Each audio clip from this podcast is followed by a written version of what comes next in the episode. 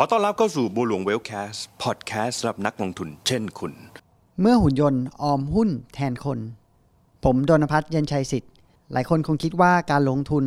ดูเหมือนจะเป็นเรื่องยากนะครับ แต่ว่าปัจจุบันเนี่ยการมีเทคโนโลยีจะทำให้การลงทุนของท่านง่ายขึ้นนะครับ เพราะฉะนั้นวันนี้เราก็เลยมาคุยกันนะครับใน 3 เรื่องนะครับว่าทำไมเราถึงจะต้องออมทำไมเราถึงจะต้อง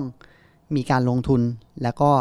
ตรงนี้ทำไมถึงต้องเป็นหุ้น และสุดท้ายทำไมถึงต้องเป็นหุ่นยนต์นะครับ ซึ่งหลายคนในที่นี้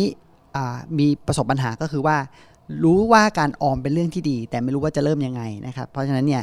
วันนี้เราก็จะเกิดกันก่อนว่า จริง ๆ แล้วเนี่ยการออมเนี่ยเป็นสิ่งที่ทุกคนควรจะทำนะครับ เพียงแต่ว่าอาจจะหาหลักการไม่ถูก และไม่รู้ว่าจะเริ่มต้นลงทุนยังไงนะครับซึ่งปัจจุบันเนี่ยการออมอาจจะมีหลายรูปแบบ จะเป็นเรื่องของการฝากเงิน จะเป็นเรื่องของ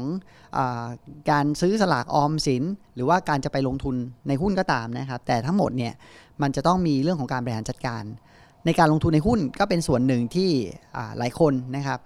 คิดว่าเป็นสิ่งที่ดี แต่ปัญหาที่เราเจอก็คือว่าการลงทุนในหุ้นไม่ใช่เป็นเรื่องง่าย หลายคนก็อาจจะคิดว่า การลงทุนในหุ้นมีความเสี่ยง แล้วก็ท้ายสุดเองเนี่ยอาจจะทำให้เงินต้นเราหายไปนะครับเพราะฉะนั้นเนี่ยการที่เราจะบริหารจัดการยังไง ให้การลงทุนกับการออมนะครับให้เป็นเรื่องเดียวกัน เพราะฉะนั้นหุ่นยนต์ก็จะมีบทบาทนะครับซึ่งในวันนี้นะครับเราจะพูดถึงเรื่องของตัว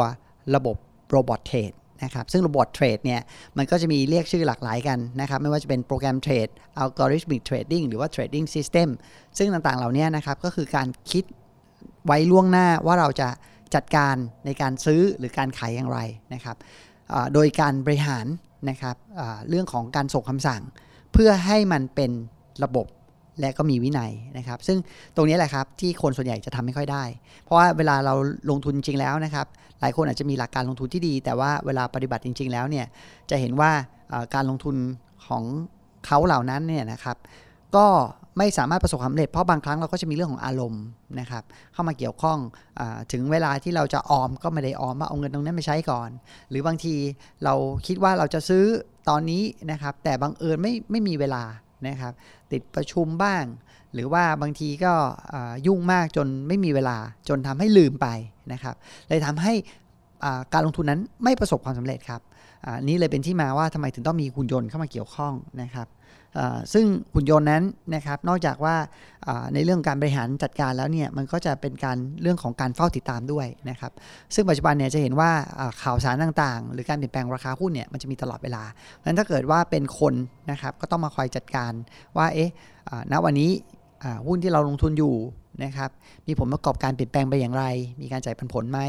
แล้วก็ท้ายสุดเองถ้าเกิดว่ามีเรื่องของ corporate action หรือว่าสิ่งที่ทำให้ราคาหุ้นมันเปลี่ยนแปลงไป เราจะบริหารจัดการยังไง ซึ่งตัวระบบคอมพิวเตอร์เนี่ยนะครับก็จะทำหน้าที่เหมือนกับสมองกลที่จะคอยติดตามนะครับการลงทุนให้กับเราในทุกๆ ช่วงเวลานะครับเพื่อที่จะเห็นว่าเมื่อมีการเปลี่ยนแปลงแบบนี้ แล้วเขาจะเลือกที่จะปฏิบัติอย่างไรนะครับซึ่งตรงนี้ เราก็จะมีโอกาสที่มาขยายในตอนหลาย ๆ ตอนนะครับจากจากนี้ไปไม่ว่าจะเป็นเรื่องของการสร้างระบบพวกโปรแกรมเทรดหรือว่าการคิดการสร้างกลยุทธ์เนี่ยนะครับจะมีวิธีการสร้างกลยุทธ์อย่างไร ซึ่งหลักการแบบนี้ครับมันจะมีหลักการที่หลากหลายมากนะครับในหุ่นยนต์เองเนี่ยเขาก็จะมีวิธีการคิดว่าจะเป็นการซื้อตามแนวโน้มนะครับโดยการใช้สัญญาณทางเทคนิค หรือว่าการซื้อด้วยปัจจัยทางพื้นฐาน โดยการกรองข้อมูลเรื่องของตัว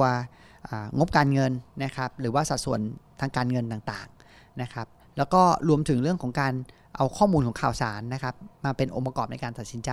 นะครับและท้ายสุดเองเนี่ยบางครั้งเนี่ยกลยุทธ์บางกลยุทธ์นะครับก็อาจจะมีเรื่องของตัว ทั้งปัจจัยพื้นฐานปัจจัยทางเทคนิค แล้วก็ข้อมูลนะครับที่เป็นลักษณะของอาจะเรียกว่าข้อมูลเชิงสถิตินะครับเอามาใช้ในการตัดสินใจด้วยนะครับอ,อันนี้ก็เกินเกินก่อนแล้วกันนะครับ นอกจากนี้ในตัวของตัวระบบพวก program trade เองนะครับ มันก็จะมีความแตกต่างนะครับกับการลงทุนประเภทอื่น ๆ หรือเปล่านะครับ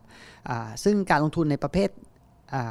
robot trade เองนะครับ เป็นการเซตระบบไปล่วงหน้า เพราะฉะนั้นเนี่ยมันเปรียบเสมือนกับเรากำหนดนโยบายการลงทุนที่ชัดเจนนะครับ จะไม่มีการมาเปลี่ยนแปลงตอนหลัง เพราะว่า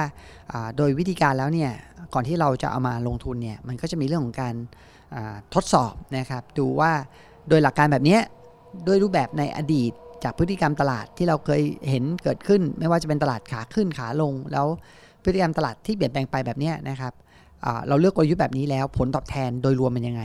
ซึ่ง ในบางปีนะครับอาจจะมีผลประกอบการที่ดีกว่าหรือแย่กว่าก็ได้ แต่ว่าเวลาเราดูก็จะดูผลตอบแทนโดยรวมนะครับว่าถ้าเปรียบเสมือนกับการเราซื้อถือหรือหรือถือลงทุนเฉยๆนะครับโดยที่ไม่ไม่ทำอะไรเลย กับการซื้อขายเป็นระบบนะครับจะได้ผลตอบแทนที่แตกต่างหรือเปล่านะครับแล้วก็รวมถึงสินทรัพย์นะครับหรือว่าอ่าประเภทหุ้นนะครับแบบไหนหรือจะเป็นกองทุนรวมที่เป็น ETF นะครับ แบบใดที่จะเหมาะกับการลงทุนในแต่ละระบบนะครับ ซึ่งนี้ก็จะมีรายละเอียดแตกต่างกันไปนะครับเพราะฉะนั้นเองเนี่ยก็คอยติดตามดูนะครับว่าในคลิปหน้าเดี๋ยวเราจะพูดอะไรกันต่อว่า เมื่อหุ่นยนต์มาบริหารจัดการแทนคนแล้วเนี่ยจะมีแนวทางการลงทุนอื่น ๆ อีกไหม ที่จะเป็นตัวตอบโจทย์ หรือเป็นทางเลือกการลงทุนอันหนึ่ง อันใหม่ให้กับผู้ลงทุนครับ และนี่คือบัวหลวงเวลแคสต์พอดแคสต์สำหรับนักลงทุนเช่นคุณ